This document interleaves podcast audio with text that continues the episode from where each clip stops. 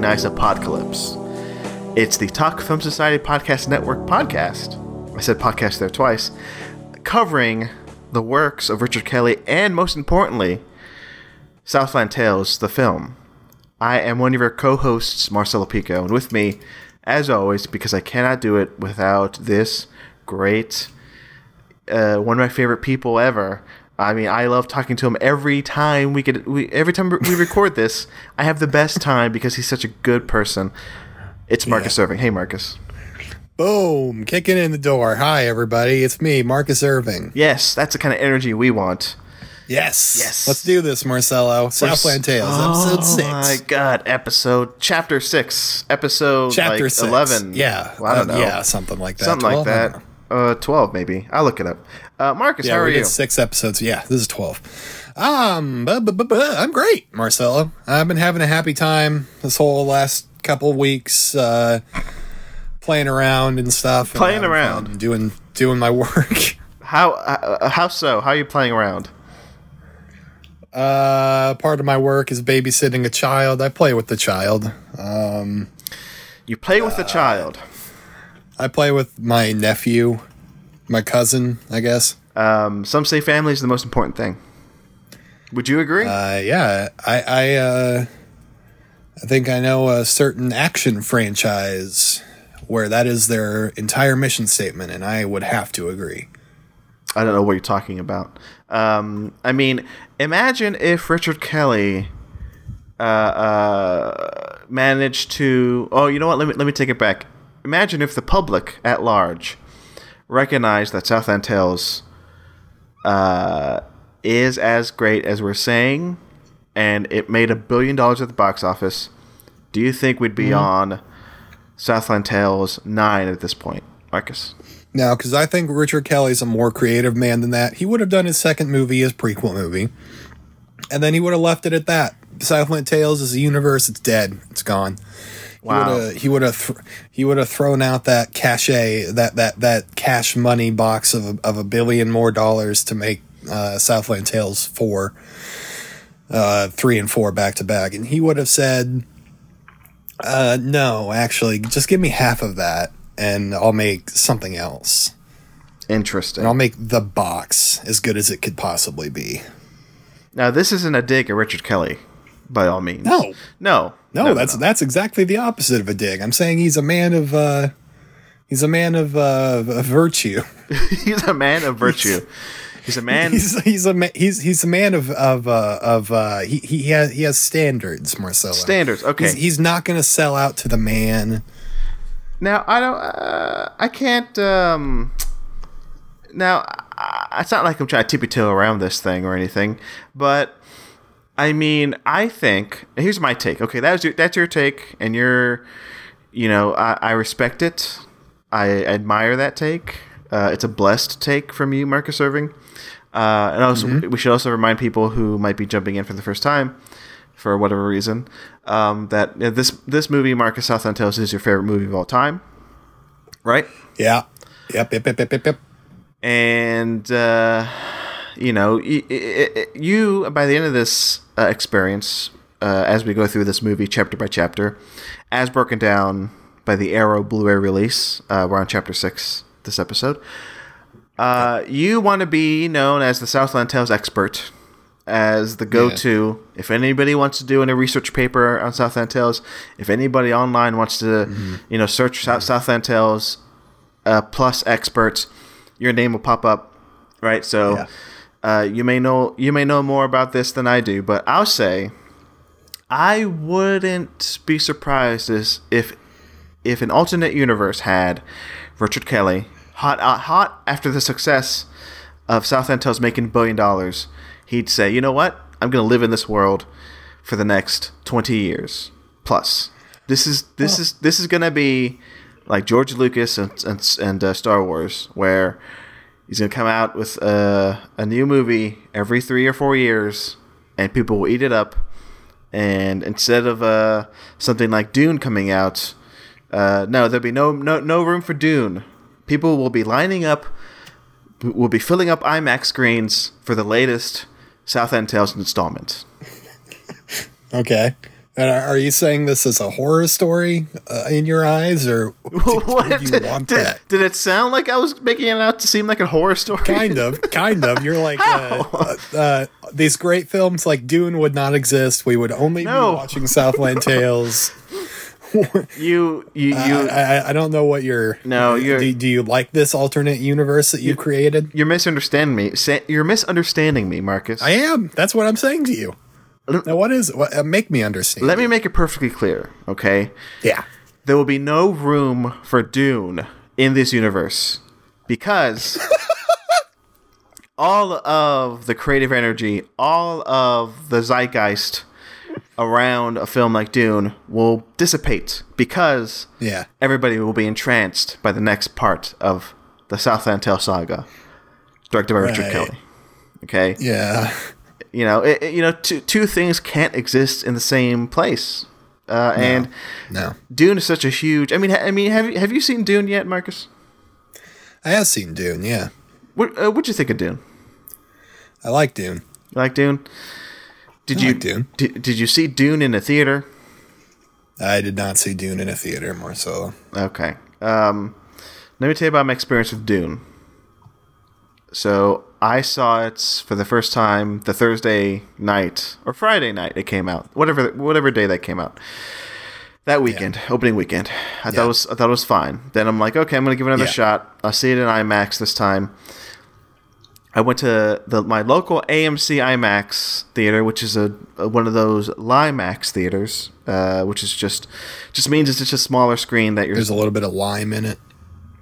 Yeah. Uh, so the LieMAX uh, just means it's just a it's it's not um, proportioned to the size of an actual IMAX screen. You know, uh, AMC likes to lie to people and say this is IMAX, but it's not really IMAX. Ah, gotcha. Gotcha. Uh, so that's uh, uh, I think the the the, the moniker LieMAX. Um, I first heard it when uh, the 2009 Star Trek came out, and people were complaining about um, that being shown in IMAX, but the IMAX screens they're showing it on were not actual IMAX screens, and that has been a problem for the last 12 years.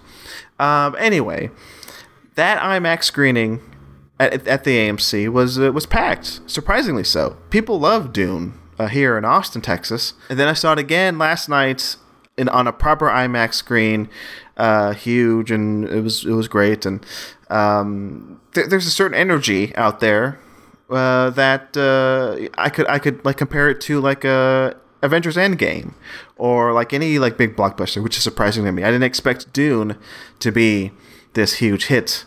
Uh, you know, as, uh, in my in my firsthand experience. Now, what I'm saying is, They're imagine cultured people down there in Texas. yeah. Uh, you know, we don't like living in the state we, we live in, and we rather go out to the movies and just preoccupy ourselves and kind of live in a fantasy world for two hours. Now, imagine the energy. Imagine, you know, Dune on a Tuesday night in Austin, Texas, uh, or Avengers Endgame opening weekend. Imagine that energy for a Southland Tales movie, Marcus. That's my point. Okay. Mm-hmm. Do you see that ever happening in your lifetime? No. No. Why why would I see that happening? is is there a way now okay so is there a way that that can happen because my my thing about dune is um it, it's, it's like one of those big four quadrant movies uh, if, if, if you know what that means uh, marcus do you know what four quadrant movie means marcus yeah, it's trying to attract all, all sorts Yeah. of people. Exactly, right. I think Dune is doing that pretty great because it has all these actors and you know uh, um, young and old and the it's sci-fi and it's also like big epic blockbuster. It hits all those quadrants. Now, if Richard Kelly, okay, we're back in this world. We're back in uh, Earth A. Okay. Now, do you think if Richard Kelly somehow got the money to make it, do you think all he would need to do is like cast a Zendaya or Timothée Chalamet or any hot young actor or maybe get Jason Momoa or the exact same cast as Dune, have them all be in Southland Tales too? Do you think they could pull it off? Do you think we'd get the same sort of excitement over a Southland Tales movie if just the right people were involved? Marcus, that's the question. I guess if that film had had come out, then yeah, that that could get more eyes on it. I don't think that instantly equates to the amount of box office that Dune is seeing and will continue to see. I I, I don't. Let, let, let's say Southland Tales, the prequel saga, comes out starring those people in the in the filmed portions of Southland of of of of the power, which is which is what he wants, what Richard Kelly wants to do. He wants to make everything that was like in the graphic novel. He wants to make that animated, and then he wants to have live action versions of the power script screenplay. Right. And let's say that uh, uh, Jason Momoa is the baby and Zendaya is Jericho Kane and Timothée Chalamet is uh, Serpentine and the, the, the, the Spice Worm is, uh, um, you know, one of the other characters in the movie. Again, And just a reminder: this is your favorite movie of all time. and yeah, and they uh Sure, yeah, that would bring more eyes to it. Uh, but would that make it an instant success? No, I think that would make I think it would be a monumental flop again if they decided to spend that much money on it. I think that's the problem. So, Um, so, so, It's just not going to be that much of a moneymaker. So my, so to to wrap this in a bow. So, Yeah. have we come to the conclusion that there's no way that a sequel to Southland Tales will be successful? Oh God, no, that's not what I said at all. I'm saying I'm saying you keep you keep the budget reasonable. You you market it decently. You try to raise awareness of Southland Tales being a good movie by promoting our podcast and other such things. And and then maybe maybe the movie can make its budget back overseas. Overseas, Um, and then, I, I, you know what, like, like for, for, for, from what more realistically could happen, it Donnie Darko 2 could be a minor hit. I don't think it'll be a smash or anything. I think it'll be something that people put too much uh, stock into, and then it ends up uh, falling because the Donnie Darko name is not as powerful as people think it might be. see, But okay. let's say let's say that it makes a little bit of money and suddenly this guy has the cachet to make Southland Tales 2 and he just repeats his same career mistakes and is back in this situation where he can't make another movie for 12 years. Um yeah, I, th- I think that's what what is the most likely to happen. But but but yeah, yeah. What what Marcel? What? No, see, I, I'm not trying to corner you. I'm just uh, uh, this is just a thought experiment. You see, uh, I'm I'm in- Okay. I'm interested to to know in what scenario Southland Tales a sequel to that would be a hit, and maybe it just it just it's just not designed to be a hit. Maybe that's why this first movie failed initially because it is such a it's it's it's uh, it's it's not meant to be popular. Maybe that's the thing. It's for the freaks and the weirdos. It's for the freaks and the weirdos and the jokers of the world. It's just those those Yeah. freaking nutballs. Yes. Yes. Yeah. So yeah. So i uh, I mean, don't don't take it as uh, an insult, Marcus. I'm just saying, I want I I, want to live in a world where Southland Tales uh, or Southland Tales sequel, you know, is popular, but we just can't have everything. Okay. No. No. Do you think your love of this movie has something to do with people not uh, uh, embracing it? Uh, the the, the general public. I think I'm an unpleasant guy, and if I told you that, and if I went up and told anybody that I know or uh, sees me that this is my favorite movie of all time and they should watch it, I think in general they would say uh, no, or or just not interact with me at all and like ignore me. I think that's probably. I- I'm probably not a help to it. oh, I didn't. I didn't mean that at all. I didn't mean to. what did you mean then? no.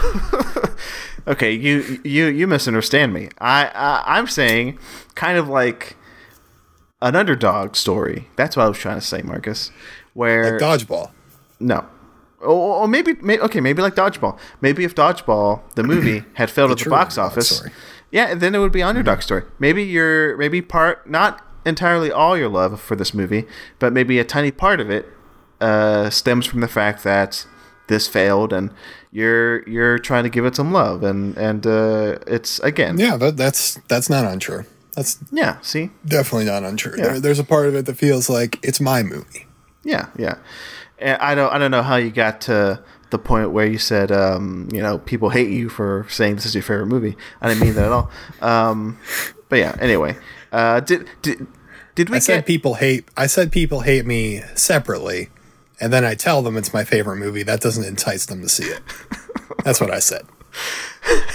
You don't hate me because of my love for Southland Tales. okay, They also they hated Jesus because he told them the truth. so you're just like So, Jesus. and think about yeah, yeah, Yeah. I think I am. Me and Roland Taverner. Yeah, there you go. And that brings us to Southland Tales, the movie. All right, so we're here. Uh, there'll be no other segments unless you have news, Marcus. Do you have news? No, no, I got no news. Uh, Richard Kelly, uh, slow on the news front. He retweeted a movie called Mass. Uh, I, I, was trying to figure out why he keeps retweeting that, but I can't seem to find a connection. I bet I can find a connection. somebody, or he liked it. You type in mass movie. Um, 2021. 2021. Uh, I, I've heard of the movie Mass. Uh, he just he just might be a fan of Mass. Uh, it, I, I've heard Yeah, it. that's, I, that's, that's that's probably all it is. I've heard it's a great movie. Uh, I heard it's a bummer of a movie.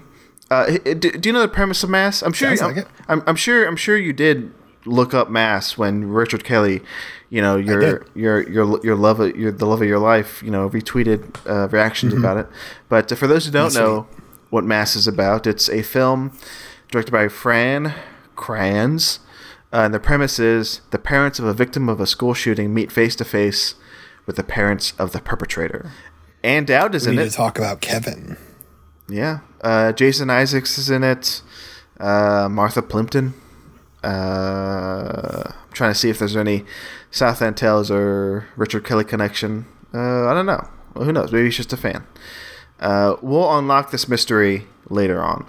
But for now, uh, I, uh, do we need to talk about anything else before we jump into chapter six? I think we should jump into chapter six, right?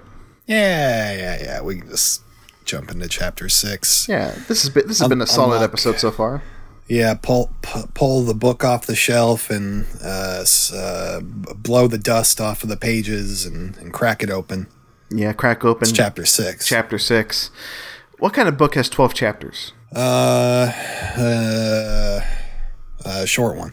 All right, good answer. Was that a, I, I don't, was that my setup for a joke? Or, no, no, just curious. Uh, no. Do you have a Do you have a book that has twelve chapters in it?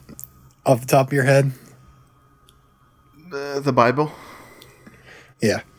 Okay. the condensed we got a lot of Bible talk to get into here. Yeah, there's a lot of Bible stuff. Uh, uh, a lot of Bible talk. all right, so what are our time marks for chapter six, Marcus? Oh yeah, uh, one hundred two oh five is where our last episode left off. One hour, two minutes, five seconds to one hour, twelve minutes and fifty two seconds. Yes. So a just uh, a ten a ten minute and forty seven second section of the film, if my math is correct. This may be uh, this chapter may have the longest scene we've talked about so far. It's a pretty long scene. Interesting, interesting. I don't know. I, don't- I didn't. I, I didn't take note of that. Well, I mean, I'm. This is not a fact. I think this is just an observation for me. It fe- it feels like it's it was the longest scene. Uh, there, there's a lot that like, like yeah. Uh, the the way I'm taking notes for the show is uh, watching the movie and basically writing down everything that's happening. And there are a couple scenes that I had to write a whole shitload of what is on my screen.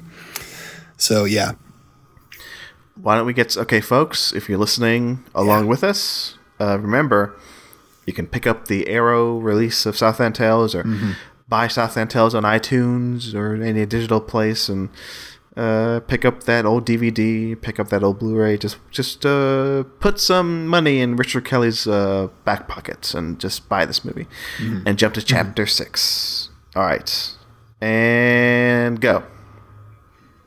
Uh, to set the scene, it's it's a stormy night in Los Angeles. Ooh, stormy Rain night. and thunder and, raining. and, uh, and lightning. Ooh, this is Uh, pound the pound the city. we we should have recorded this last night because that would have been spooky. Would have been uh, Halloween. Yeah. November 1st is not the time for spookiness. I put up my Uh, Christmas but- tree today. But Southland But Southland Tales is serving us so much spooky. Now, Uh it- I- it's I'll just say- what uh, now remind me to talk more about this as this section progresses. But I find it interesting that there's so much lightning and thunder in this section uh, because I don't think it's. I don't think there's a, there's a lot more weather after this. If I'm thinking correctly, if I'm re- remembering correctly. probably not. All right, continue. I actually think this encapsulates like the entirety of the storm. Like we see it start in this first scene, and then we see it end uh, uh, just just before like the the next scene uh, at the end of this section. So this chapter you could Um, call the lightning and thunder chapter. These are the stormy sessions that we're having now. Stormy session. Uh, okay, so Boxer, he's being uh, chauffeured to the Frost Estate after uh, getting in the hands of them in the back of the last chapter.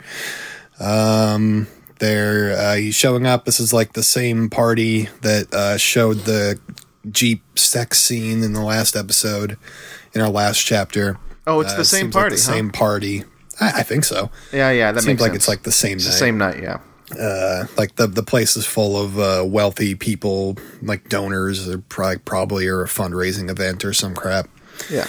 Um, uh, Boxer is led inside. He, uh, for a split second here, Marcelo, here's a little interesting thingy. Tidbit. Um, we for like one split second as Boxer is walking between rooms, we see uh, we see Serpentine, Yes. Bai Ling's character. okay, I'm She's kind glad of hidden in the foreground. you brought this up because last episode, yeah, I mentioned that Serpentine was in the background, or was not in the background, but kind of like sneakily, not even sneakily. There's a shot where they look up and she's like up in the balcony of this of this party, and it focuses on her Yeah. for like maybe a second and then breaks away.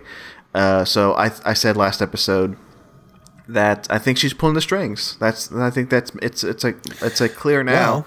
It's it to me it's clearer now than before. Uh, I mean, uh, uh, uh, digging through this chapter by chapter and basically frame by frame, uh, I see that she's more of a you know of a of a force uh, than previous rewatches of this movie. And it's and it's interesting that she pops up for that half a second as we pan through the room. And uh, the the, the to, to back up your point there, um, in the background, where Pilot Abilene is giving us another reading from the Book of Revelations. Uh, he says, uh, Revelations twelve and thirteen tell the tale of a pregnant woman, a dragon, and two beasts. They are the puppets of the Antichrist. Now, um, interestingly, the for that split second that uh, Serpentine is on the screen, that is right as um, Pilot Abilene uh, says the word dragon, and you know Serpentine and dragon those kind of go together. Wait a second. Uh, so perhaps she is one of the uh, She's the dragon. uh, the puppets of the Antichrist. I'm gonna Yeah. type in serpentine. Oh yeah, it says snake. Yeah, it says here a serpentine is a snake, and snakes are elongated, limbless, carnivorous reptiles of the suborder Serpentine. Okay, so Boxer is reunited here with Madeline, his wife. This is like the second time we're seeing her. It's the first time we're like really seeing her in a scene. He kind of acts like he barely recognizes her. Um, he's kind of like in this split mental state right now. Uh, she asks him if he has amnesia. Do you have amnesia or what? And he says, You're my wife My wife. and she kind of starts stressing out. My wife, uh, she kind of like starts stressing out. Uh, been uh, drinking champagne all night. Uh, it's a stormy night. That's still in my notes. Uh, okay, we cut to Zora, uh, Cheri Oteri, oh yeah, while while uh, Uh, on the radio, we have, uh, or on the TV actually, we're being told uh, a Hermosa beach woman assaulted a UPU officer with a dildo. And we're also being told about a reversible birth control method for dogs that could replace neutering. And there's also something said about the search for bin Laden, but it gets cuts off when Zora smokily walks down the stairs in the stormy night. Uh, remember that it's storming out, rain, There's lightning. and so forth. Uh, she meets uh, Zora, or she meets uh, Bart Bookman. He gives her the tape uh, of the uh, the recordings of the killings and the murders of uh, you know Of what Amy happened Poehler previous. Wood Harris Yeah. in the last episode, in our last chapter. Uh, Now, there is uh, Jon Lovitz. Yeah, Right. Jon Lovitz. What was his name again? Lovitz or leaves it. Bart Bookman. Bart Bookman. I don't think I caught that last episode. Bart Bookman. Now, what he says, okay, remember last episode we said he maybe did one funny thing uh, in that chapter? Yeah. Yeah. Do you think what he says here, or do you think his interaction here is funny at all, Marcus? Eh, just like we said in the last one, it's kind of funny just playing on the idea of who who Jon Lovitz and Cheri Oteri are. I don't know if it's like funny in and of itself. Like it's kind of like a threatening and sexual and like and it's kind of funny to see Jon Lovitz be that threatening and sexual, but uh I don't know, like like these exact lines and like things coming from another actor who maybe doesn't have that history of being a goofball laugh 'em up. I don't know if they'd be funny. Um, now, what does he say exactly? He says, "Do you want to?" Um, uh, well, uh, hey, you wrote it down. Uh, you you tell Yeah. me the line. Okay. Uh, so Lovitz is like choking her like from the back, and but not actual. It's like you know, it kind of a, a, a uh, I mean, it's a sexual sexual, choke, like yeah. right, Marcel? Like what you like what you like to talk about a lot when we're off there. I never talk about choking. Uh, I think it's a serious asks- subject, uh, not to be taken asks, lightly. uh, Consent. Do you want Do you want to fuck or watch a movie? Oh wait, I thought it was And then she no. Wait, wait, wait, wait, inhales. wait, wait. Let me let me cut you off. Let me er- interrupt you yet again. I thought he said, "Do you want to fuck and watch a movie?" No, he gets it. He gives a choice. Do you want to fuck or watch a movie? I'm gonna rewind this movie. I have it on in the background, so you you keep going, and I'm gonna confirm. Although you maybe have already confirmed, but I just want to confirm on my end. All right. Uh, there's like a Nancy Reagan uh, mask. So they're they're like at the they're at the same sh- uh, warehouse where the shootout happened, and like all the blood's cleaned up, the bodies are gone. She just has access to with The, the giant toilets in the background. There's a Nancy Reagan mask, uh, while uh, and there's also like weed plants in the background. It's a little bit of a clever humor. and um, also in the background, we see on a TV, like or like being projected, I guess. I think it's uh, like footage of. I don't know if it's like supposed to be bombings in Syria or if it's uh, the nuclear bomb. Uh, but definitely uh, war footage in the background. Interesting. Uh, Uh, by the way, you're right. Uh, he says, "Do you want to fuck or along. watch a movie?" So yeah, you're right. right along with this uh, stormy uh, visuals. It's storming outside. So it's uh, it just it just adds just adds to the the kind of uh, spooky tone of this episode. Ooh, happy Um, Halloween. Anything else there, Marcelo? Uh, Lovitz or it? It's just our uh, every time Lovitz comes on, we have to introduce the segment as Lovitz or it. Um, Yeah. Do you That's the watch? last time he'll be here, I think. Oh, that he's not gonna show up again. Uh, maybe when Krysta goes back to. Are we saying? Florida, but I'm not sure. Are we saying goodbye to Jon Lovitz? Could be. We could. We could be saying leaves it to loves loves it. Oh yeah, we have to end the episode by saying we hope you we hope you loves it, love it. We hope you love it. Do you watch the TV show Succession, Marcus? no. Um, there's Tell a- me about it. I'm not gonna tell you about it. I'll, I'll tell you this about it. Okay. Um, oh, first off, it's a, it's a good show. I recommend it. Um, I think the se- I think season three is the best it's been. Um, uh, but that's not to say the first two seasons aren't good. But the third third, third season is the best so far. They, there's a running bit in the opening credits uh, where the the plot of Succession is we we're following this like conglomerate corp- corporation run run by this family that's basically like uh, uh, um who who are the evil people who are running Fox News? The the Murdochs, right? It's like the, the Murdoch family, yeah. right? Um, so it's like a Fox News um, uh, uh, simile. And in the opening credits, uh, somebody pointed this out on Twitter. Uh, each episode, each season, they change like the, the credits, and with each season, they change. Like there's a, uh, shot of um, the TV network, the fictional TV network, and like the rolling scroll in the in on the on the bottom. And each season, it gets progressively more crazy. I think in the in the new season, the scroll says something like, um, "I said hi to her and I got chemically castrated." You know, it's very much playing, and that, that reminded me of this Southland Tales and like what you were saying before about what was going on in the news, and I thought that was interesting. The that whole play on Fox News and this like um, very uh, uh, uh exaggerated reality, although not that exaggerated now. I mean, stuff like that I'm sure happens on Fox News all the time. But I thought that was interesting to point out that um, even a show like Succession still plays with that motif. So we uh, move on to uh, we get a quick shot of the music video for Teen Horny for uh, Krista Now's Teen Horniness is not a crime being watched by Nana Mae Frost. Uh, I don't I don't know if the full music video for Teen Horniness is not a crime exists. I don't think it does. I saw like a fan edit when I tried to look it up on YouTube earlier. You sure? but I know exist? the full song. The oh, full song yeah, yeah, you're right. There is there is like a full three and a half minute song. Yeah, uh, the there. I don't think there's a music video, but you're right. Uh, I uh, do you know anything about the song that's out there, Marcus? Uh, Where no, did why? it come from? Was it on the soundtrack? Who released it because yeah, it's it's it's on the soundtrack. I, okay. I think Sarah Michelle Gellar sings it. Uh, okay. I believe she's credited to it. Uh, yes. It, it is a full song. I think in the little bit of music video, we see like her and the other porn stars dancing on the beach. And I want to say that Richard Kelly is dancing with them. I think that's Richard Kelly, the guy that's like dancing with them. Uh, at least looks like him to me. Should we read anyway, the lyrics of Teen Horniness is not a crime? I, I guess we could. Uh, there's no reason we can't. Okay, so I have the lyrics if I pulled up. look them up. I have them here.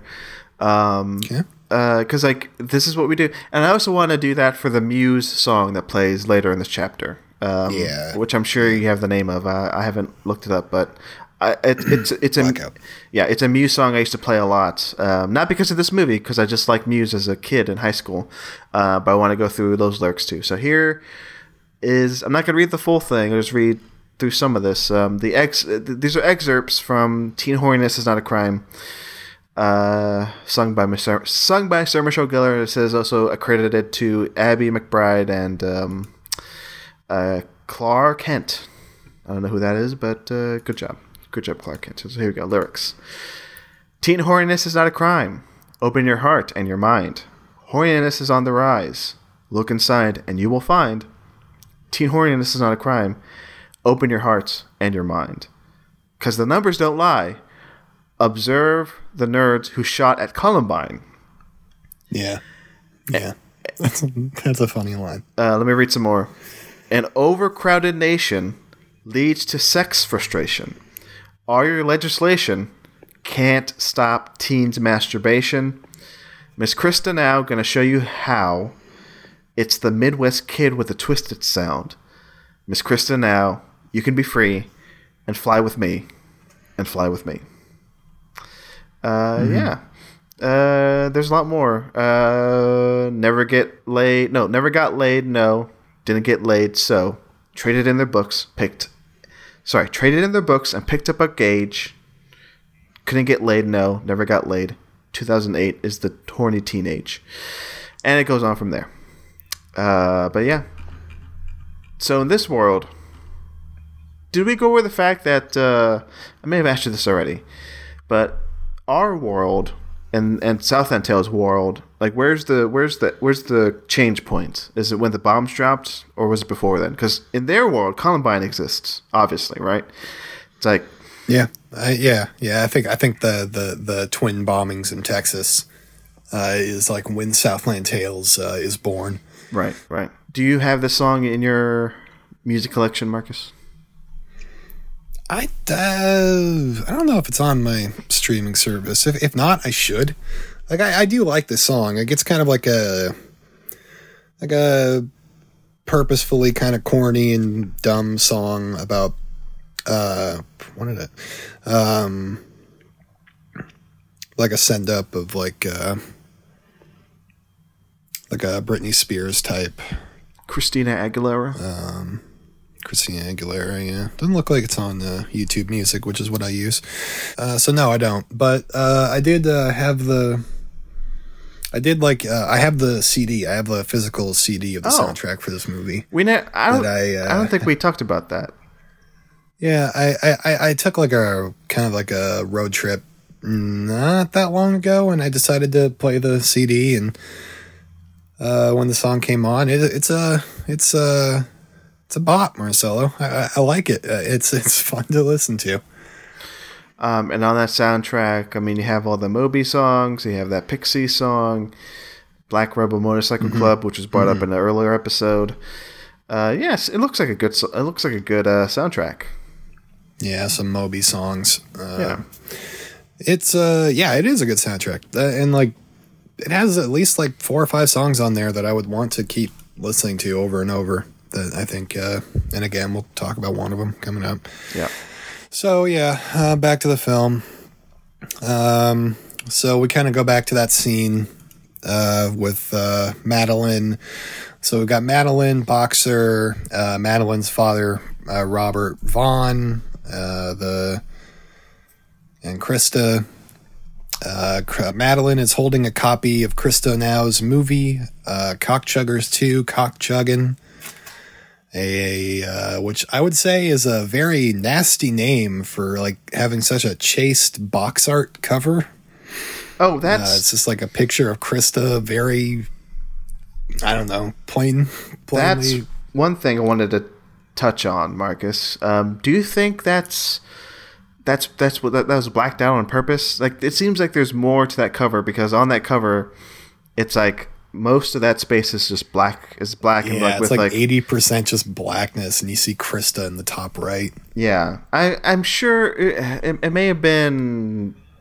It, it can't have been a post production cover up, uh, or something. I mean, I don't know, but it, it's it's it's it's uh, it's uh, suspicious to me, Marcus, that I can't imagine Richard Kelly looking at that and saying that is appropriate because I'm sure he wanted more. He wanted some cocks on it, maybe. You know, Yeah, and some chugging. some chugging. I, I, I think they they uh, there's like some little uh there's like a little bit of like gray writing on it that I could not make out and I like I could not decipher it even with this nice beautiful 4K or 2K restoration, excuse me, Um yeah, from Arrow there. Video. Yeah. Um so yeah, I don't know, there could be something there. Like hold on, I just saw like a little bit of Madeline holding it. I wonder if it looks different in that shot because Oh, you wait. would not be seeing it. Uh, I'm gonna Sorry, pause mine on pause things. Yeah, I, I'm pausing. And uh, again, listeners, we're pausing Southland Tales, Oh, the scene in the chapter six. Oh, okay. There's one shot of of her holding the Cock Chuggers two Cock Chugging DVD, which I'm going to pause on to. Mm-hmm. I'm just trying to get it on the right frame, and we're going to break this down uh, for everybody. This, is- this is our job. Here we go. Uh, pause there. Okay, I can't pause it. What's going on? This is all staying in the episode. It doesn't. It, yeah, it, it doesn't. I don't know. There's definitely like a full back to it, but we can't. We could not possibly make that out. And it looks like what I was seeing was the thing upside down, so that's why it looked different to me. But no, it's just the same thing. Yeah, So yeah, I don't know. Yeah, I, I'm looking at it right now, paused, and uh, I'm I'm willing to bet. Yeah, because it says Krista now presents cock chicken or stars in. Yeah, it's hard to read. Um, Do you think? Have you? Ha, okay, I'm I'm gonna look this up right now. Uh, maybe there's a prop, maybe somewhere out there, like you know they have props of of um you know the the Raiders of the Lost Ark. It has that golden idol prop. I'm sure somebody is also selling a prop of like Cockchuggers 2 DVD. Cockchugging. It's possible. Yeah. So I'm gonna look that up. Uh, as as you keep going, what what else is happening in this scene? Mike? I'm sure they could use the. I'm sure if somebody still had the exact same one used in the movie, they could sell it for 25 bucks at most. I don't think that would go for very much. Oh, oh, wait! Breaking news! Breaking news! Uh, Southland Tales, Krista's DVD, movie prop. Oh my god! This item, Okay. this item, No, this is this is this is exciting. this item sold in 2009 for one hundred dollars. One hundred dollars in And- 2009. This is a high quality picture. This is uh, okay. I'm gonna try to zoom in. Uh, yeah. What what are what what does it say? Okay, is- I should have wow, done this. I this is exciting. This. Okay, so uh, I'm I'm kind of blown away by this. Okay, um, so just okay, I'm I'm gonna send this to you too, uh, just so you Yeah, have do it. I want to see this. Um, now, uh, this so the, the the picture of this prop, uh, it, it's more high quality. Now, it does have Sarah Michelle Gellar in the corner, and with this uh, photo, you see like you kind of see her breast a bit. You don't see her exposed breast, but you see more of what's on the cover, and there are words on the cover. I don't know if if I don't know if you can see the words on. Yeah, on, that's what I was talking about. Yeah, yeah, like, those, kinda right? Silver words, but you can't see them at all. Okay, so let me let me lean in. I'm gonna read what's on here. It says, "Oh God, it is hard to even see on here." Damn. Sh- Something things happen when you're in love. Things happen when you're in love. Okay. There's a word above things, so it's something things happen when you're in love. Uh, but yeah, so that's what the gray words mean. I mean, so that's what the gray words say. They, they, it's hard to hard to read. So there you go, mystery solved. It also looks like there is a Cock Chuggers one, and it's a real uh, porno movie that you could buy. you can buy the DVD here. No, you cannot. It's discontinued. But that is a real movie. If anybody from 2005, if anybody's interested. Do, uh, when when we do bonus episodes, when we cover movies like Kiss Me Deadly Yeah. and Last Yeah. Temptation of Christ, do we have to do Cock Chuggers one? Yeah, we're we're doing Deep Throat, so we might as well do Cock Chuggers uh, one. Yeah. Yeah, you're you're right. There is like a little bit of yeah. Jeez. Uh, I don't. Okay, some someone. No, I can't read that first word. It's something. Whatever that word is. Things happen when you're in love. I don't know. Some sometimes. Sometimes. Uh, Vivid DVD production. Vivid DVD productions. Strange. Does it say strange? Strange things Strange. happen when you're in love. That's what it is. things happen. Strange things. Wow, we, we, we figured it out. Huh. Vivid DVD. Perhaps that's a sequel to a movie that uh, Richard Kelly was enjoying at the time. So, with the amount of time that we just spent at that on that, uh, you might think that this scene uh, isn't that exciting. Uh, no, there's a lot going on in this scene that we have not even brought up whatsoever. More, more breaking news. So on that DVD cover. Oh so- my God. Sorry to go back to this. I would have okay. If you're going to tell me about the bottom text, I was going to say I would assume it's just like Lorem Ipsum made up bullshit. But you're going to tell me something interesting. Uh, I, I, although although you did say that uh, there's a Cockchuggers one, right? Yeah, and it's a real movie. Yeah. Uh, when you go to that website for Vivid, vividdvd.com, it's a real website. Um, I don't know if you've been to Oh, yeah. Vivid. That's a real production company. Yeah, yeah. So I'm I'm, aware. Gonna, yeah, yeah. As, as long as you're aware, but um, I'm gonna look up cockchuggers right here. Um, let's see, cockchuggers. No results. Did they have to pay for? Did they have to pay somebody for the rights to?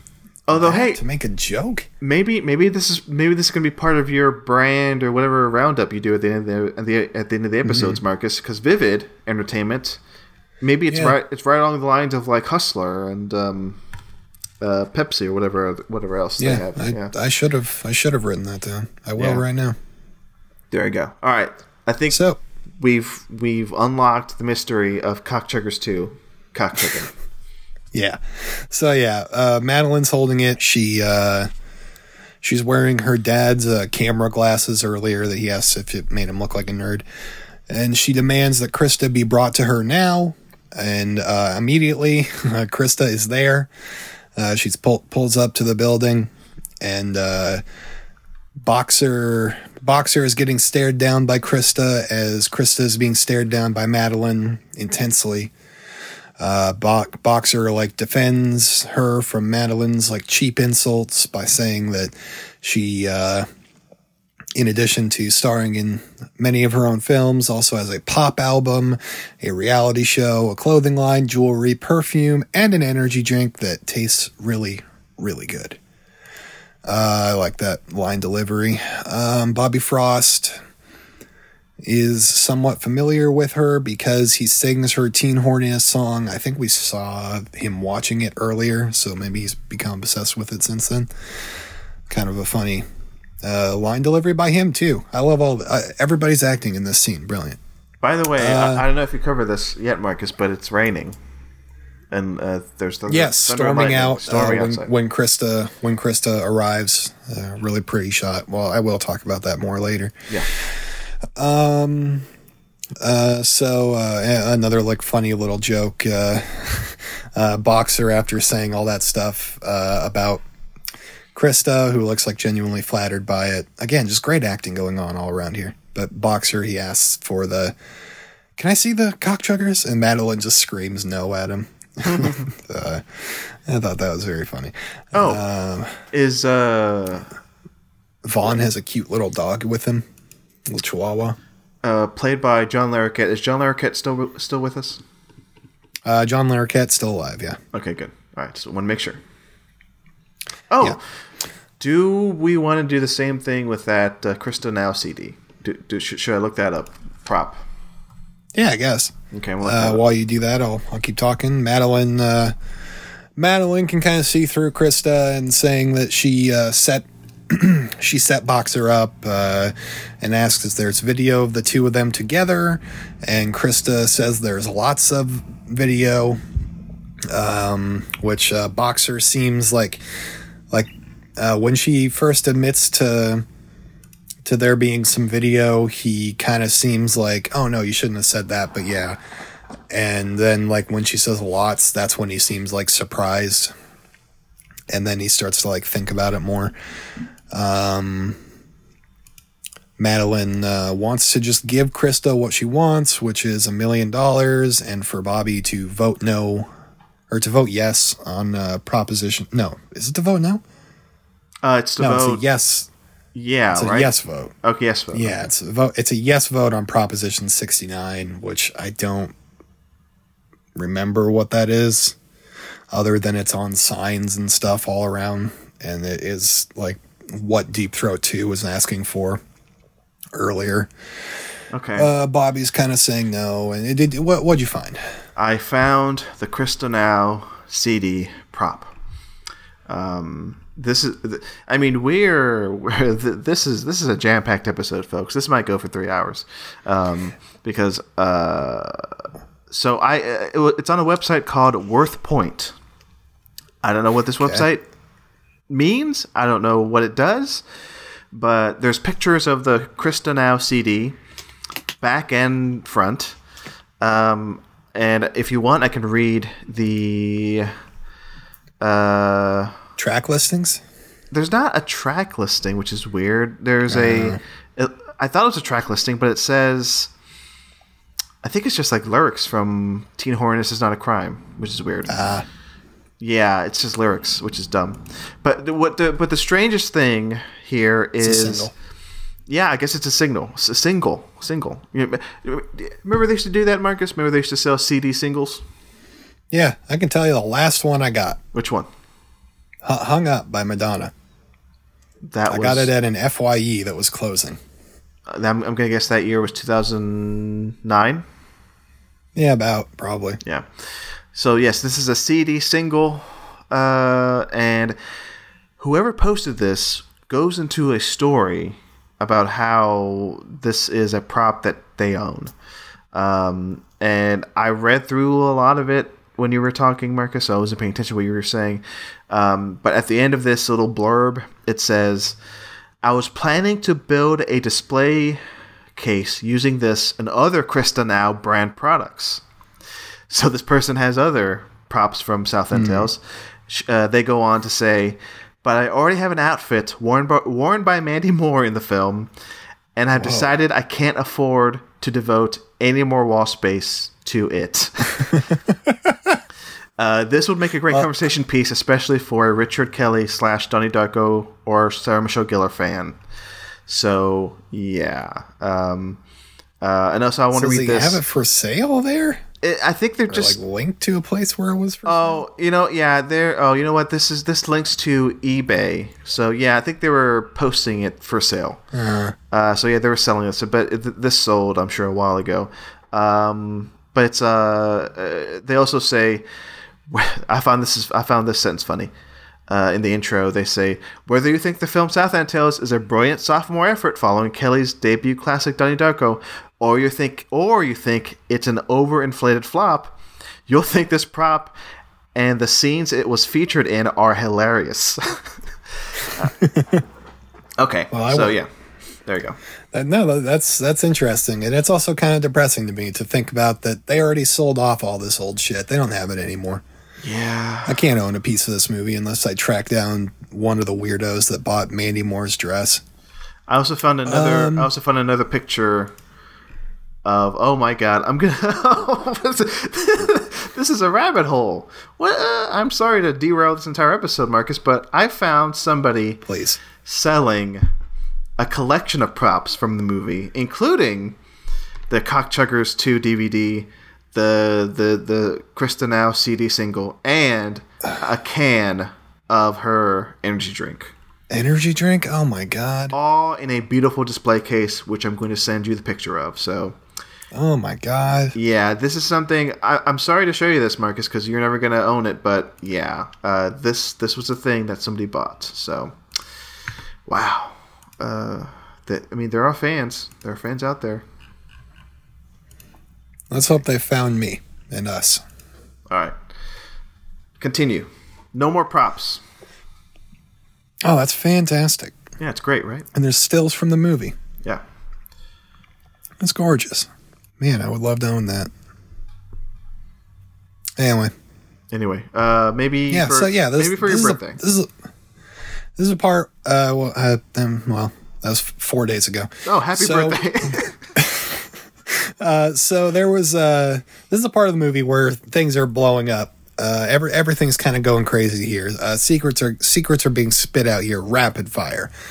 Uh, so what do we got here? Pew pew pew. Um, uh, Krista. Uh, Krista, she says she has uh, footage and uh, uh, is demanding a million dollars and a yes vote on Proposition 6069. Um, uh, which they're saying no to, but Baron is trying to encourage them to do it, and in doing that, he uh, um, he is pointed to uh, by Krista as being the one who set up Krista to uh, take uh, Boxer back from the desert in the first place.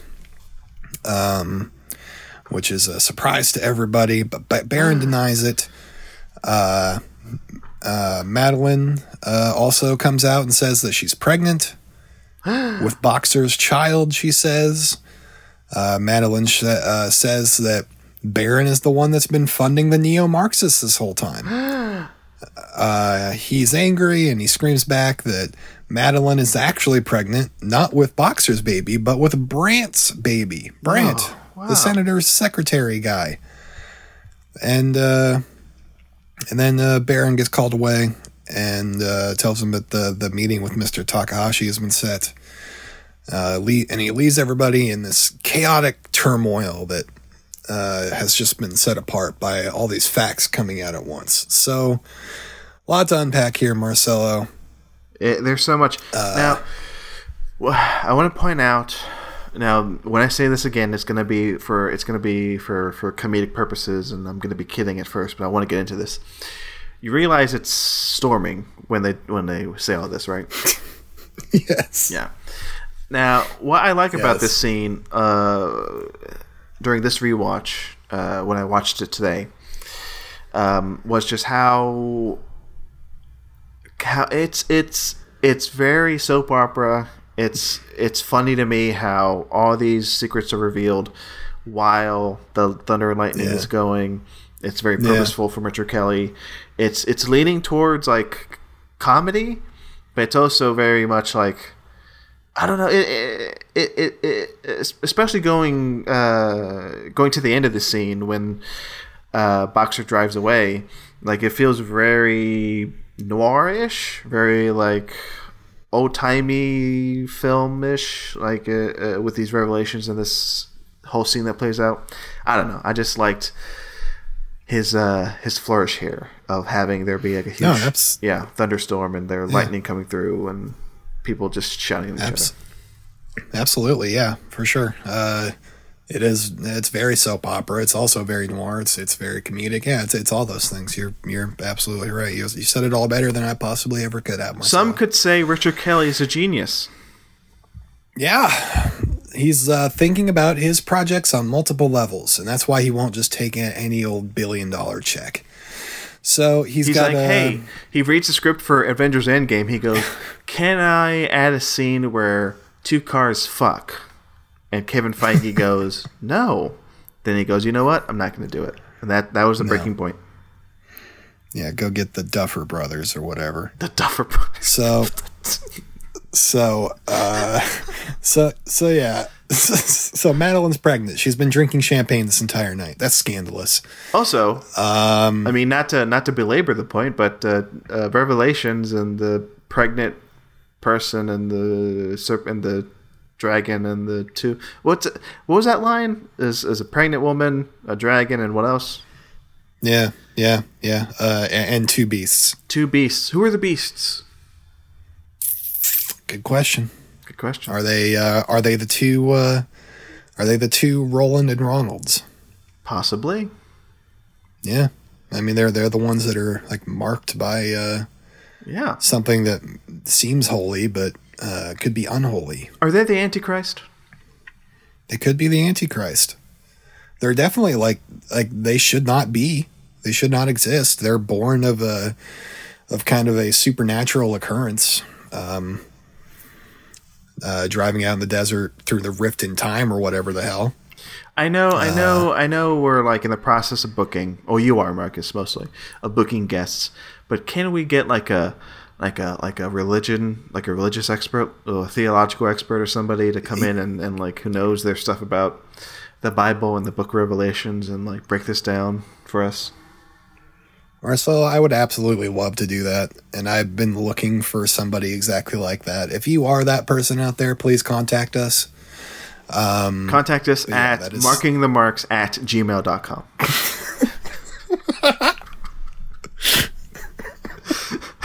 Yeah.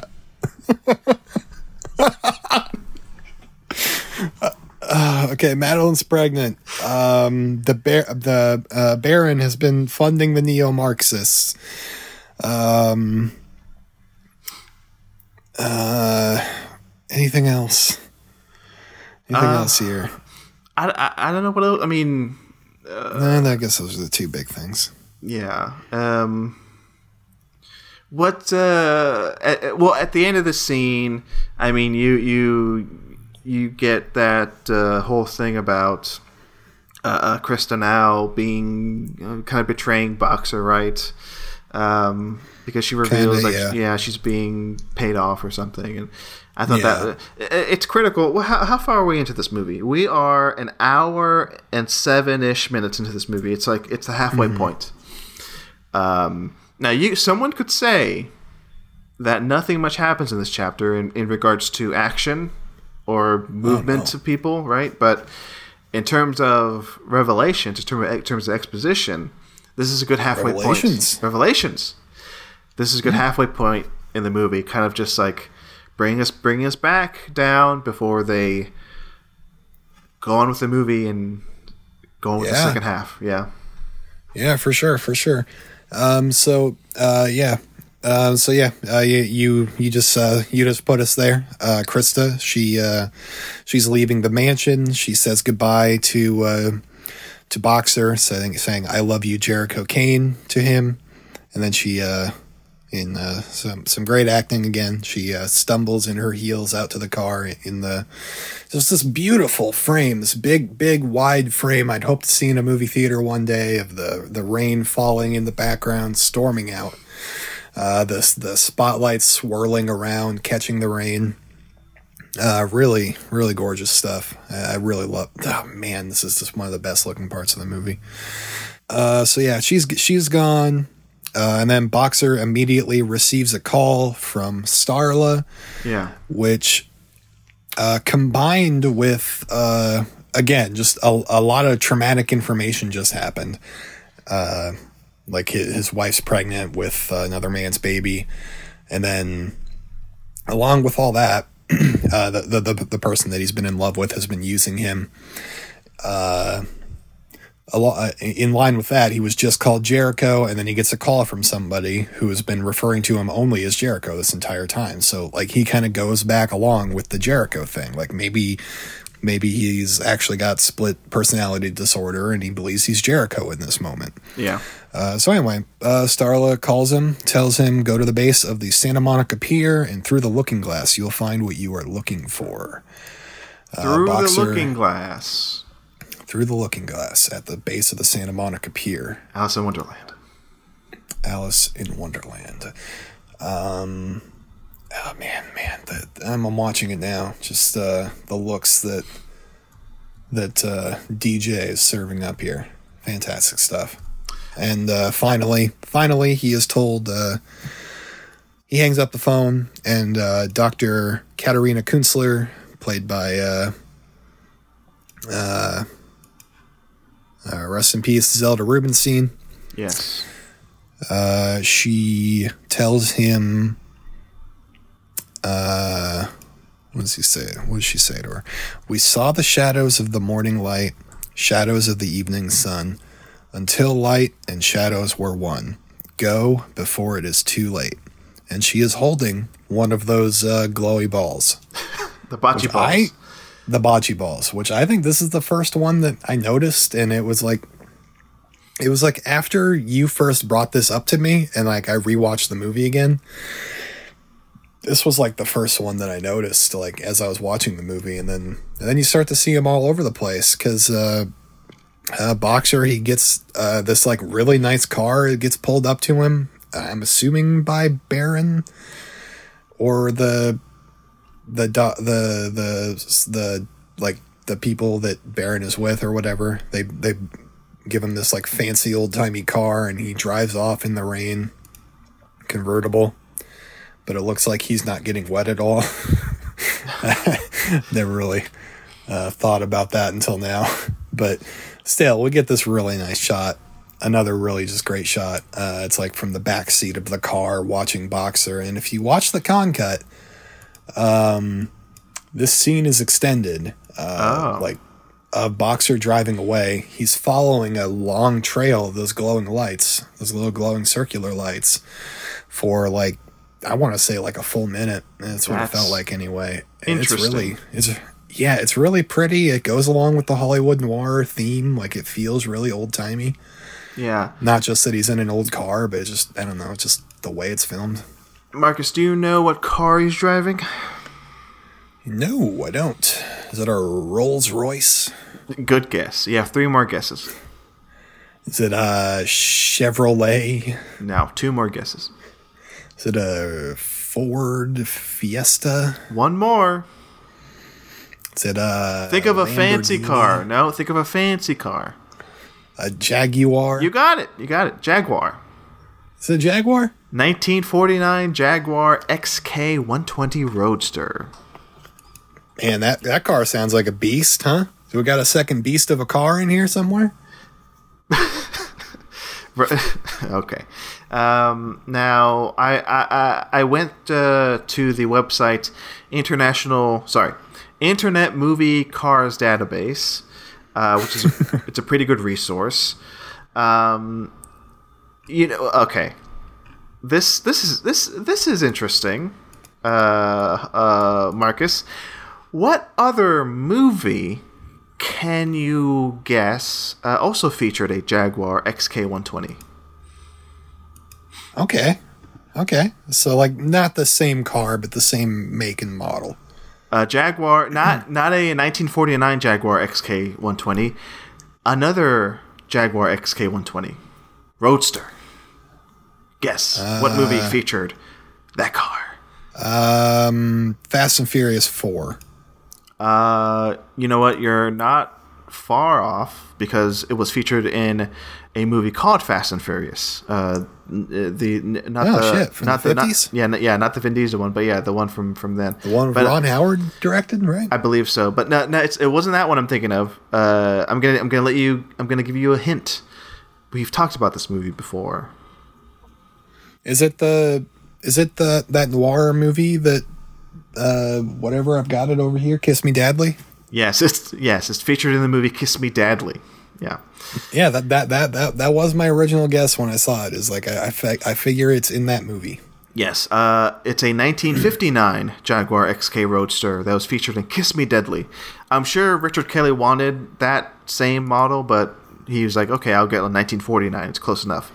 Um, Do they do they repeat a shot from that movie? I'm pretty sure- like behind the car. yeah, I'm pretty the- sure that shot is featured in um, Kiss Me Deadly because it's a very Fantastic. noir shot. Um, if, if it's not, Fantastic. if it's not, then I'm sure it's it's a it's a homage to every other noir, right? Because it's a very uh, old old fashioned shot. So yeah, there you go. Mm-hmm. Fun fact: the Jaguar XK120 featured in both Southland Tales and Kiss Me Deadly. That's great. So, Marcelo, we have about I don't know, a minute, like 2 minutes left of the we're like we're like 8 or 9 minutes no into into this section of the movie that we're talking about, but we are only halfway through my notes because a lot this gonna be a two-parter? happens in these final 2 minutes. a lot more happens in these Wait, how two much minutes. We don't more? have to spend like like I, I just like wrote down everything that's on the TV and stuff, you know. Okay, well let's let's So- let's get through it. Yeah, I, I, I Yeah, we can just say stuff kind of fast here, like, uh, like, Go. but th- What are you not doing? this Keep next going. part. Go, go, go. But the Baron, the Baron, he calls Kevin Smith Simon Theory. I think this is the first time we see the man th- in the movie. If it's not, I'm sorry. Pause. Uh, he Pause, refers to himself. Marcus. oh, oh, Pause, oh, yeah, wait, pause, oh, yeah, whoa, whoa, whoa. Okay. In the previous episode, I believe it was you who said, like, uh, uh, oh, we were talking to, um, I believe Harrison, and Dungeons Harrison, yeah. Dungeons and Dragons came up. Now, Yes. does the Baron say he's the he's what, what does he say here? Is that a Dungeons and Dragons reference? He refers to himself as the Wizard. Hmm. Okay. Yeah, in his call Okay. to the di- to the Dungeon Master. Ah, I see. Okay, okay. Uh, That's the question I had. Okay, continue. Yeah, he he calls himself the Wizard. He tells him to remove the Paladin body from Utopia Three. Is that And, uh, another reference? Paladin? No, no, I, I I have no clue what that means. I I tried looking up Paladin. I the spelling of it at least in the in the uh in the subtitles led me to absolutely nothing. I mean, Utopia Three Oh. is the generator out in the ocean. Wait a It's second. the generators, How is it I spelled? But P A L A T I N. No E. That's in the. I saw some stuff with an E. I because I, looked it up and I found Paladin with a D, Dungeons and Dragons. Yeah, yeah, it could be. yeah, maybe, He says Palatine. Hmm. and that's what the captions say. Yeah. Interesting. Maybe maybe it's a misspelling. Maybe they got it wrong. This is okay. Make uh, Marcus. be. I'm being very serious. Make a note. We're gonna ask Richard Kaler, Kaler this when we when we get him on the show. Okay. Okay. What's Whether the Palatine body It's mean? Palatine or Paladin. what does the Palatine body mean? Yes. Mr. Richard J. Kelly. Mr. J. Richard Kelly. Okay, we're gonna get to the bottom of this when we have him on the show. Is it a misspelling? Yes. Comma, you fool. Yeah. Okay, so then Kevin Smith's character, we see him for the first time. He's like in this, uh, and if it's not the first time, I apologize again. Uh, he uh, he uh, says, "So it begins," and he's like seated in the middle of this uh, metal room, uh, like in this like circular desk with a lot of like fake sciency looking stuff, like uh, like like the electric balls you put your hand on and lava lamps and shit, but like uh, higher end versions of lava lamps, basically. um, uh, and he puts uh, one. He puts a dislocated uh, finger in a or uh, in a uh, box, and I that I assume unlocks the box or whatever. I don't know. We see that box open later. I can't remember what it is. Um, a TV. We cut to a TV. Uh, anything to say about Kevin Smith there? Anything to say? Uh, I don't know. Uh, you, you know, you know what I don't like, Kevin Smith. Marcus. I don't like the fact that Jay and Silent Bob showed up in Scream Three. Doesn't, doesn't make any sense to me. Now, it's not like it's not. Okay, forget the fact that it's supposed to be clever and funny. Forget that. What really irks me is in Scream One, um, in a close-up shot of a camera next to uh, a tape collection, one of the tapes uh, in that collection is Clerks, starring Kevin Smith as Silent Bob um, and Jay, uh, Jason Mewes. Now, make make sense of that, Marcus. Uh, uh, what what's going on there? That's Isn't my question. Scream's whole thing like self awareness and meta commentary on itself, and like it knows it's a movie. But how can Jay and Silent Bob be? I'm assuming the stars of Clerks on VHS and also be real characters in that universe. How can they? How could they not be?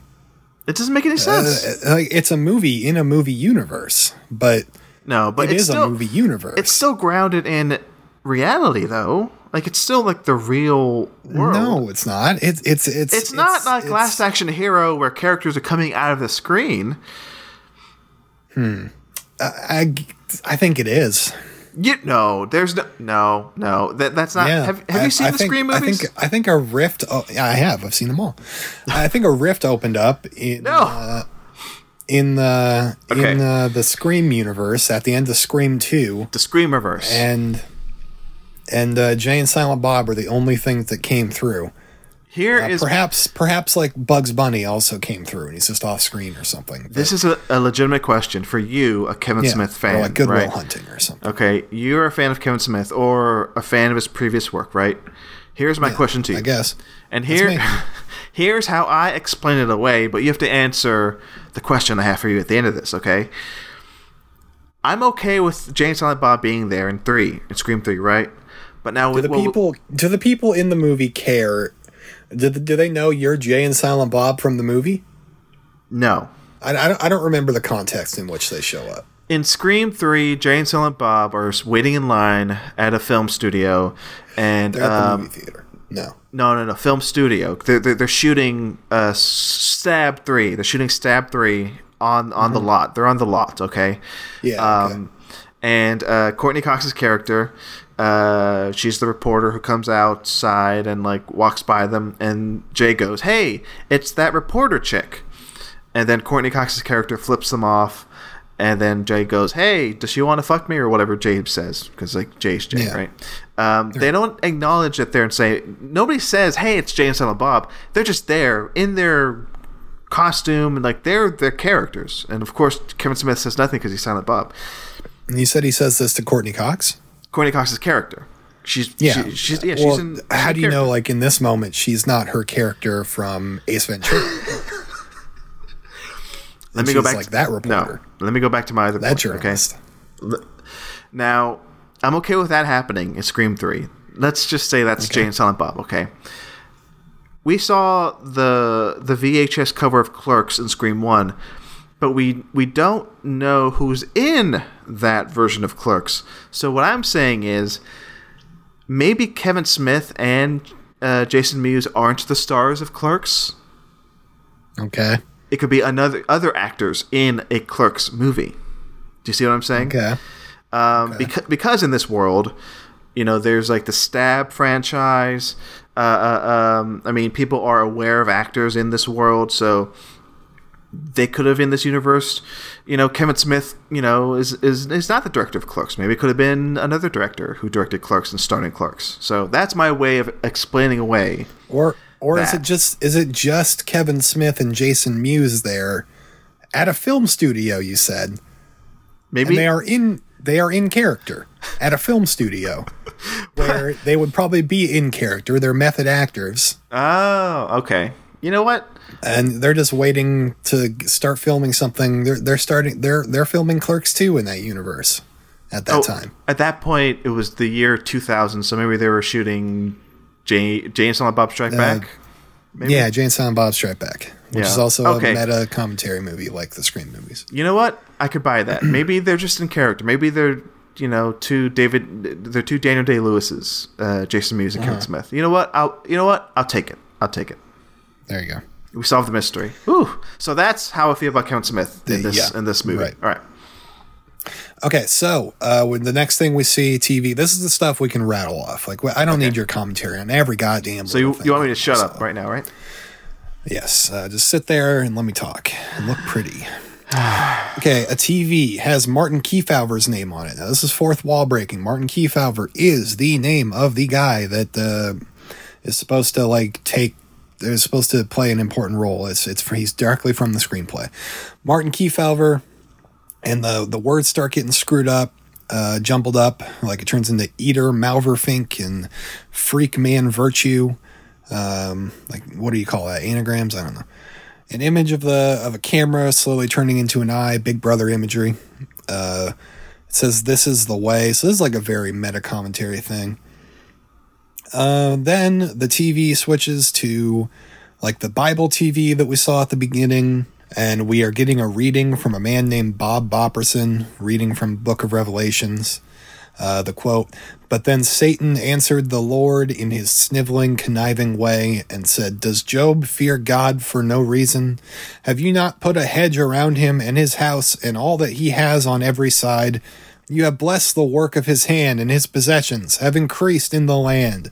But stretch out your hand and touch all that he has, and he, ha- he will curse you to your face. Now, this is all said over news footage from around the world. We see riots in Tehran, uh, in Figueroa. Uh, we see uh, soldiers boarding a train in South Bay. We see an interview with Pilot Abilene at the Fire Arcade. Here's different uh, headlines we see Christ Watch, mega church revival at the Memorial Coliseum draws 90,000. Uh, there's another Bible verse Behold, I will make them if the synagogue. I will make them of the synagogue of Satan, which say they are Jews and are not, but do lie. Behold, from Revelations 3 9. Uh, bomb threats, terrorists target downtown areas, explosive devices armed and ready. We will see that later in the film. Draft fatigue. Uh, brave soldiers set to depart for Syria, say goodbye to loved ones, and we see a footage of a guy in a camo shirt boarding a subway that I guess we're supposed to assume that's a, a- a soldier going off to war. Uh, there's also a lens flare here that I caught in the one frame I happened to to to stop the film on. I don't know why it would be there. um, friendly fire. Abilene breaks silence in exclusive interview about Fallujah horror, and we see him being interviewed. And uh, disgraced Hermosa Beach veteran Roland Taverner declared missing. We see Abilene in the fire arcade giving an interview, uh, leaning against the skee ball tables, presumably talking about the fluid karma tests done on him and Roland Taverner, who's also shown in a picture. We see Pilot's logo, which is the smiley face with like the cut on it. And we also see like what I assume is like a new U.S. Army logo, which is like a symbol of two assault rifles crossed. Uh, and then we, uh, so that's that's round one of TV. Uh, then we cut away from TV and we see real, not real, but like real to the movie. Um, like, like, like it's being filmed for the movie, uh, not news footage of uh, soldiers that look like they're like just on the boardwalk carrying caskets uh, draped with flags. Um, clearly in like the U.S. and we see that like same U.S. Army logo of the crossed assault rifles in the background, which is why I put it together. I think that's what the logo is. Pilot's voiceover. He talks about the Iraq War experiments. He gives you he gives you uh, background info on uh, on uh, the fluid karma exp- uh, experiments that we saw in the graphic novel. Uh, he explains, uh, he calls it the elixir of God. And then on the TV for part two, Linda Lau, Dr. Linda Lau is back. We saw her talking to the Baron earlier on the news. Uh, she is saying that the Baron claims that Fluid Karma is safe, but he refuses to release the environmental impact report from Utopia 3. What is he hiding? And in the text, Pilot uh, is explaining that uh, the karma, the fluid karma, gave uh, soldiers mental telepathy between each other. We see pictures of the graphic novel and the test of the war, and a gateway to salvation has been found. We are not alone. And the last bit of TV talk uh, the chyrons that are scrolling along the bottom. Here's all of them. Nuclear ruse uncovers holes in U.S. security. So I don't know what that would be. El Paso firefighters, rescue workers stage Independence Day protest. That could be setting some stuff up later. Reversible birth control option for dogs may one day replace neutering, stuff we heard about earlier in this episode. More than 30 men arrested at M, and it cuts off. Uh, Oil laden tanker grounded off New York City. Suspected culprits still at large, and bin Laden's search frustrates off. Probably officials. So, but it cuts off. That is everything that happened about on the TV. Uh, we get the background from uh, what fluid karma does and the use of it on U.S. soldiers. I would probably say that's the most important thing that's here. I would say I wasted a lot of breath seeing the rest of the stuff. It's just a mood. Uh, we also the, the, the Martin Kefauver thing. That's interesting. So Marcelo, uh, I'm gonna unzip you now, unzip your lips, and uh, ask if you have any words to say about what I anything I just spit out. Or did I, cut out the whole time and we got to take it again? Please don't go over it again. Uh, good job. I have no notes. Um, I mean, uh, eh, again, I find it interesting how much how much do you think do you think like Richard Kelly was like 100% involved with what's on screen at all times or do you think that yeah. or you know or it can happen where he tosses it to a visual effects company and they sort of like add a lot to it too uh, because it tends to happen well i'm not going to say it tends to happen a story i remember is when Steven, and this is a whole other deal, so it, it's not a one to one comparison, but you know, uh, uh, when Steven Spielberg made Ready Player One, he, uh, the effects house that did it, they added like uh, some you know stupid shit that even Spielberg didn't know that they added. So uh, I don't know, but but and then he got the footage back and was like, "What? Chucky's in this?" Yeah, exactly. Who put you Chucky know I hate that guy. you know, yeah. so do you think Kelly was 100% involved with like every single thing that was on screen? it all feels like it comes from one voice. So honestly, yes, I do think he probably was. Okay. Uh, this could be another question we ask him on the show. Not that there wasn't input from other people, but I feel like he probably got like final say, or like he probably looked at every frame of this movie with uh, with the eyes of a father looking into his child's. The interview footage uh, we see of Abilene, Pilot Abilene, yeah. Justin Timberlake, is that on the DVD or is that on the Blu-ray? Is that is that available anywhere? Is that in the Cannes cut? Know. No, I don't know. No, I'm not sure. Not sure. Interesting. Interesting. All right, that's all I have. Okay, so I guess that would bring us to the end of the the episode. it. Uh, it seems like a yeah. Uh, I think I think we ended on a, on we ended on a high note, right? I guess. I mean, we just kind of see the the TV, and then I think the very last thing that happens, we get another shot of the Baron, um, and uh, and uh, that leads into the into the like deal with the Japanese businessman, uh, Mr. Takahashi. Next episode, but uh, that's that's next episode. Can't talk about that yet. I haven't seen that part of the movie yet. I am so, fascinated, Marcus. I'm going to talk for a little yeah. bit. Yeah, I'm fascinated uh, with um, uh, time and time code. oh, me too, man. That shit trips me out. Okay, the the start of the Japanese businessman um, scene, just about, It's one on in the theatrical cut. It's one minute. Sorry, it's one hour and eleven minutes in, approximately, Yeah. or, or one twelve, whatever, one twelve. That is halfway through the movie exactly. Yeah. Now, what's interesting is the Japanese businessman scene, which is halfway through the movie, into the in the theatrical cut, starts the Cannes cut of Southland Yeah. Tales. That is fascinating, isn't it? Do you think that's fascinating? The you know the way that Well, like it's also it's set up in the previous scene. Like the, the the way that Baron leaves the the party is Mr. Takahashi has agreed to your deal. Let's go meet him, brother. That's yeah. I, I, I forget how the how it plays in the Cannes cut. How much we see before this scene. Well, we'll talk about it in the next episode, I guess more. But uh, yeah, and we'll talk about it when we talk about the Cannes cut. So anyway, uh, I probably should not have said all that because really we're going to talk about that same thing next episode. All right, I think that's enough. Uh, Marcus, good job as always. Thanks. Uh, I'll- I'll say the same to you, Marcelo. Okay, I was looking for Uh, it. I was really hoping. my last thing. My Yeah, you got one more here, thing? Yeah. Uh, yeah, just the the roundup of uh, Oh, companies yes. we should be supporting because uh, they had their products featured in this film. Yes. Um, on Simon Theory's desk, um, there's an Alienware PC, so get that for all your gaming needs. yeah. Uh, we've already seen them before, but Panasonic, Bud Light, Hustler, uh, still in there, still going strong. And uh, Vivid Entertainment, Yes. uh, real porno company, probably make good stuff. I don't know. Buy their products. Yeah. Please support them. So, yeah, um, I have a question. yeah. Is there a brand that we've covered that is sort of like Kodak in Blade Runner, where is it, it was a huge brand in back in the day, back when they made the movie, but now it's no longer a thing. Ah, I mean, Hustler isn't really a thing, is it?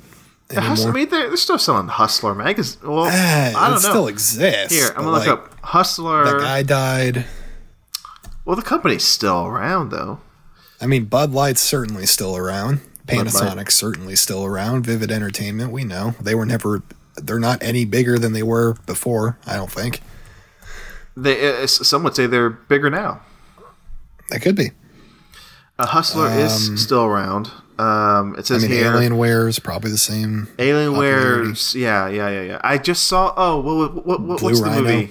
Uh, I saw a movie, Free Guy, uh, featuring Alienware products, and that was in the year 2021. So yeah, they're still around. Yeah, Uh, but yeah, yeah. I don't. I don't think anything's like dead and gone. I, but I would say Hustler is probably like. I don't think Hustler is in the position to be buying ads on U.S. tanks at this point in our history in 2022 when we're recording this. I wouldn't rule it out. I'll say. All right. I don't know. Maybe you know more about it than I do. Uh, What's their stock price? Are they publicly traded? I'm gonna look that up now. Uh, Marcus, thanks. I said that already, but uh, plugs. What Thank do you. What do you? No plugs. What do you Uh, got- what do refuse to plug. plug? There are no plugs on this show. It's not a feature of our show. Go to Um, Gunk Blader. Oh, Larry Flynt died in 2021. I swear, I, I, I thought he died like That was this ago. year? February 10th, 2021. Are 2021. you fucking kidding me? I know we lost him. Oh wait. Oh, yeah, that's that's weird. Yeah, no, no, no. Yeah, 2021. I, are you thinking of Hefner? I guess, or maybe we're getting mixed up with Hefner. He died a few years ago. But yeah, I, I would I would have said Flynt was not this year. I'm gonna double check because I just looked up uh, Hustler stock price and there's no, there are no stocks. Um, yeah, 2021 Feb 2021. We lost him. We lost him too soon. Too soon. Uh, 78 years old. Man. Uh, we like to dedicate this podcast episode to Larry Flynt. Um, oh, I'm on his The people could not take you down, but age could. I'm on his Wikipedia and I retract my last statement. I do not dedicate this episode. I don't even want to say what I just saw, but I, I take it all back. Larry Flynt, burn in hell. Thanks, Marcus. Uh, next episode, chapter 7, lucky number 11. Um, and now, if you don't have anything else to say, I think it's Uh, time. uh, last time I promised to have a guest for this episode and did not that's deliver. right. uh, but I will make the same promise again for next episode. We'll have I, a guest. I wouldn't do that, but I, I listen. I'm hoping. We'll have two guests next episode. Don't even say that, Marcus. Don't make it. See, if it's one thing I've learned doing these podcasts for the last seven years, never make any promises. Ever. Ever, ever, ever. Um, you can say, hey, we can we, we hope to have at least one guest next episode. Yeah. But who knows? Who knows what's gonna happen? It could be us again. Uh, all right. Marcus, any any more promises you want to make? uh, my promise to uh, love and cherish each one of our listeners, and uh, I that is something that I try to affirm to myself and remind myself of each and every day when I wake up. Listeners, we love you. We care about you. Take care of yourselves. Um, drink some Please water. reach out to us if you're ever in need at Gunkblader at um, Marcel Peacock. Close. Uh, g- send us an email, uh, markingthemarks at gmail.com. Uh, should we open up the mailbag before we go? talkfilmsociety.com slash slash uh, column slash underscore uh, no time to die. Uh, that'll probably be out sometime. uh, it, that movie's been out. Oh, yeah, let's let's let's end the show. Uh, have a nice Have a nice uh, Apodcalypse. Bye, everybody.